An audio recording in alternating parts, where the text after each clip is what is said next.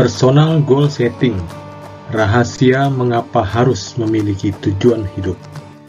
Konon, Muhammad Ali, sang petinju legendaris, sudah membuat skrip menjadi juara tinju sejak usia 11 tahun.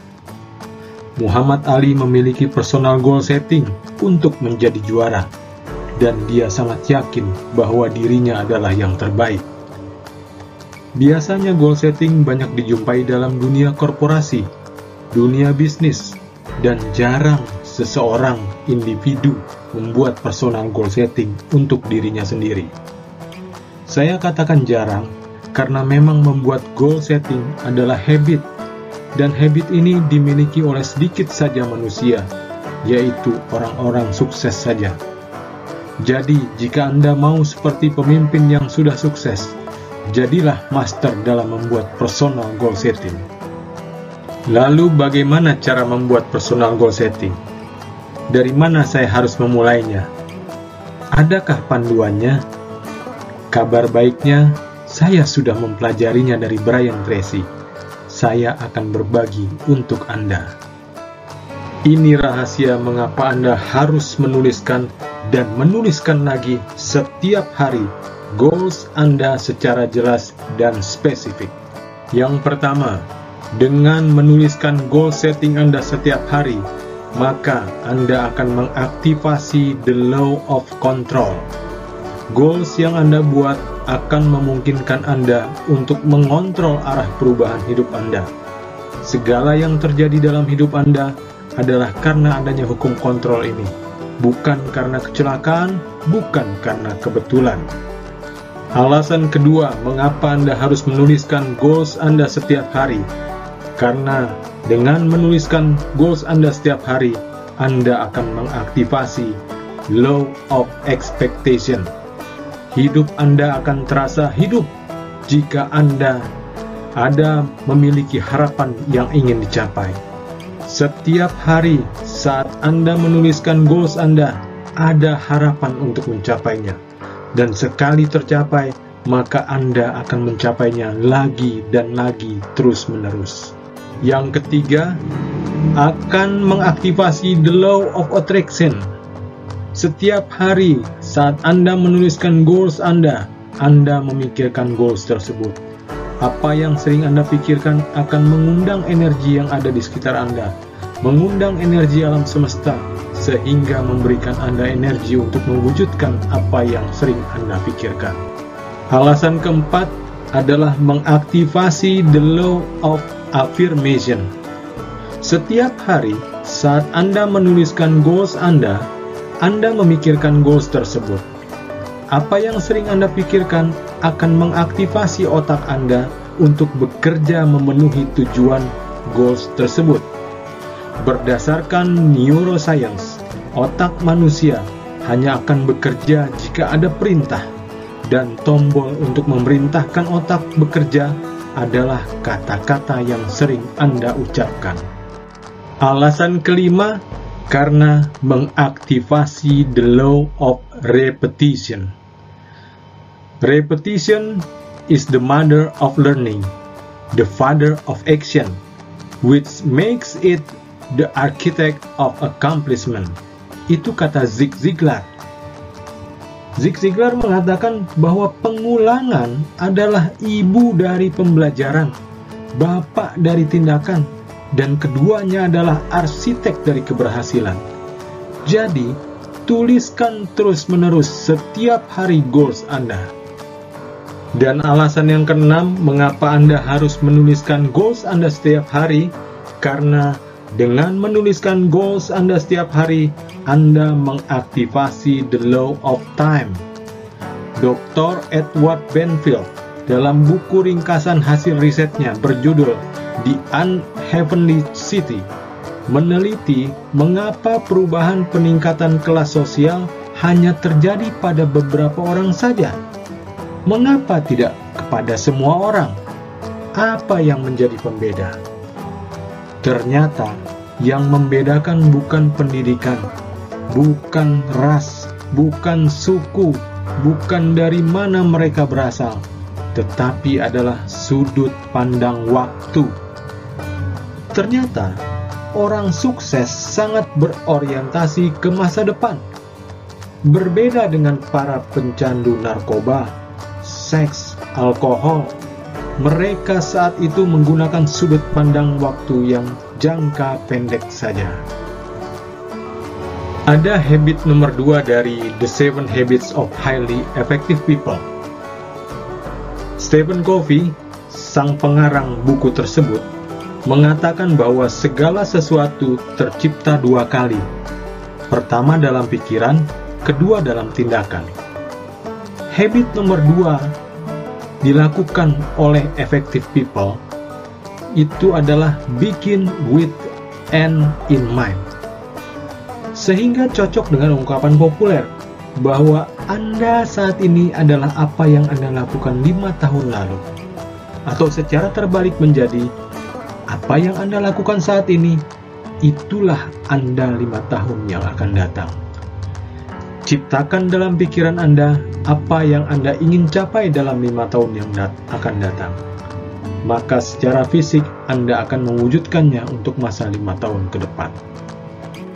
Kesimpulannya, yang pertama, pastikan Anda membuat personal goals Anda agar dapat mengaktifasi enam hukum di atas. Yang kedua, pastikan Anda menjalankan habit nomor dua, karena segala sesuatu tercipta dua kali. Pertama dalam pikiran, kedua dalam tindakan.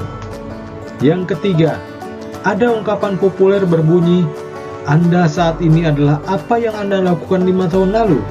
Sehingga secara terbalik menjadi apa yang Anda lakukan saat ini, itulah Anda lima tahun yang akan datang. Ciptakan dalam pikiran Anda apa yang Anda ingin capai dalam masa lima tahun yang akan datang. Maka secara fisik Anda akan mewujudkannya dalam masa lima tahun ke depan. Ya, sebarkan ya manfaat video ini Semoga jadi amal baik melalui tebar ilmu. Jangan lupa subscribe, share. Oke, sampai jumpa. Personal goal setting. Rahasia mengapa harus memiliki tujuan hidup. Konon, Muhammad Ali, sang petinju legendaris, sudah membuat skrip menjadi juara tinju sejak usia 11 tahun. Muhammad Ali memiliki personal goal setting untuk menjadi juara, dan dia sangat yakin bahwa dirinya adalah yang terbaik. Biasanya goal setting banyak dijumpai dalam dunia korporasi, dunia bisnis, dan jarang seseorang individu membuat personal goal setting untuk dirinya sendiri.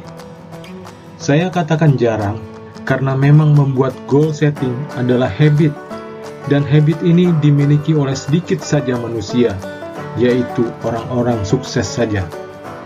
Jadi, jika Anda mau seperti pemimpin yang sudah sukses, jadilah master dalam membuat personal goal setting. Lalu, bagaimana cara membuat personal goal setting? Dari mana saya harus memulainya? Adakah panduannya? Kabar baiknya, saya sudah mempelajarinya dari Brian Tracy saya akan berbagi untuk Anda. Ini rahasia mengapa Anda harus menuliskan dan menuliskan lagi setiap hari goals Anda secara jelas dan spesifik. Yang pertama, dengan menuliskan goal setting Anda setiap hari, maka Anda akan mengaktifasi the law of control. Goals yang Anda buat akan memungkinkan Anda untuk mengontrol arah perubahan hidup Anda. Segala yang terjadi dalam hidup Anda adalah karena adanya hukum kontrol ini, bukan karena kecelakaan, bukan karena kebetulan. Alasan kedua, mengapa Anda harus menuliskan goals Anda setiap hari? Karena dengan menuliskan goals Anda setiap hari, Anda akan mengaktifasi law of expectation hidup Anda akan terasa hidup jika Anda ada memiliki harapan yang ingin dicapai. Setiap hari saat Anda menuliskan goals Anda, ada harapan untuk mencapainya. Dan sekali tercapai, maka Anda akan mencapainya lagi dan lagi terus-menerus. Yang ketiga, akan mengaktifasi the law of attraction. Setiap hari saat Anda menuliskan goals Anda, Anda memikirkan goals tersebut. Apa yang sering Anda pikirkan akan mengundang energi yang ada di sekitar Anda, mengundang energi alam semesta, sehingga memberikan Anda energi untuk mewujudkan apa yang sering Anda pikirkan. Alasan keempat adalah mengaktifasi the law of affirmation. Setiap hari saat Anda menuliskan goals Anda, Anda memikirkan goals tersebut. Apa yang sering Anda pikirkan akan mengaktifasi otak Anda untuk bekerja memenuhi tujuan goals tersebut. Berdasarkan neuroscience, otak manusia hanya akan bekerja jika ada perintah dan tombol untuk memerintahkan otak bekerja adalah kata-kata yang sering Anda ucapkan. Alasan kelima, karena mengaktifasi the law of repetition. Repetition is the mother of learning, the father of action, which makes it the architect of accomplishment. Itu kata Zig Ziglar Zig Ziglar mengatakan bahwa pengulangan adalah ibu dari pembelajaran, bapak dari tindakan, dan keduanya adalah arsitek dari keberhasilan. Jadi, tuliskan terus-menerus setiap hari goals Anda. Dan alasan yang keenam, mengapa Anda harus menuliskan goals Anda setiap hari? Karena dengan menuliskan goals Anda setiap hari, Anda mengaktifasi the law of time. Dr. Edward Benfield dalam buku ringkasan hasil risetnya berjudul The Unheavenly City meneliti mengapa perubahan peningkatan kelas sosial hanya terjadi pada beberapa orang saja. Mengapa tidak kepada semua orang? Apa yang menjadi pembeda? Ternyata yang membedakan bukan pendidikan, bukan ras, bukan suku, bukan dari mana mereka berasal, tetapi adalah sudut pandang waktu. Ternyata orang sukses sangat berorientasi ke masa depan. Berbeda dengan para pencandu narkoba, seks, alkohol, mereka saat itu menggunakan sudut pandang waktu yang jangka pendek saja. Ada habit nomor dua dari The Seven Habits of Highly Effective People. Stephen Covey, sang pengarang buku tersebut, mengatakan bahwa segala sesuatu tercipta dua kali. Pertama dalam pikiran, kedua dalam tindakan. Habit nomor dua dilakukan oleh effective people itu adalah begin with end in mind. Sehingga cocok dengan ungkapan populer bahwa Anda saat ini adalah apa yang Anda lakukan lima tahun lalu. Atau secara terbalik menjadi apa yang Anda lakukan saat ini, itulah Anda lima tahun yang akan datang. Ciptakan dalam pikiran Anda apa yang Anda ingin capai dalam lima tahun yang dat akan datang. Maka secara fisik Anda akan mewujudkannya untuk masa lima tahun ke depan. Kesimpulannya, yang pertama, pastikan Anda membuat personal goals Anda agar dapat mengaktifasi enam hukum di atas. Yang kedua, pastikan Anda menjalankan habit nomor dua, karena segala sesuatu tercipta dua kali. Pertama dalam pikiran, kedua dalam tindakan. Yang ketiga, ada ungkapan populer berbunyi, Anda saat ini adalah apa yang Anda lakukan lima tahun lalu. Sehingga secara terbalik menjadi apa yang Anda lakukan saat ini, itulah Anda lima tahun yang akan datang. Ciptakan dalam pikiran Anda apa yang Anda ingin capai dalam masa lima tahun yang akan datang maka secara fisik Anda akan mewujudkannya dalam masa lima tahun ke depan. Ya, sebarkan ya manfaat video ini. Semoga jadi amal baik melalui tebar ilmu. Jangan lupa subscribe, share. Oke, sampai jumpa.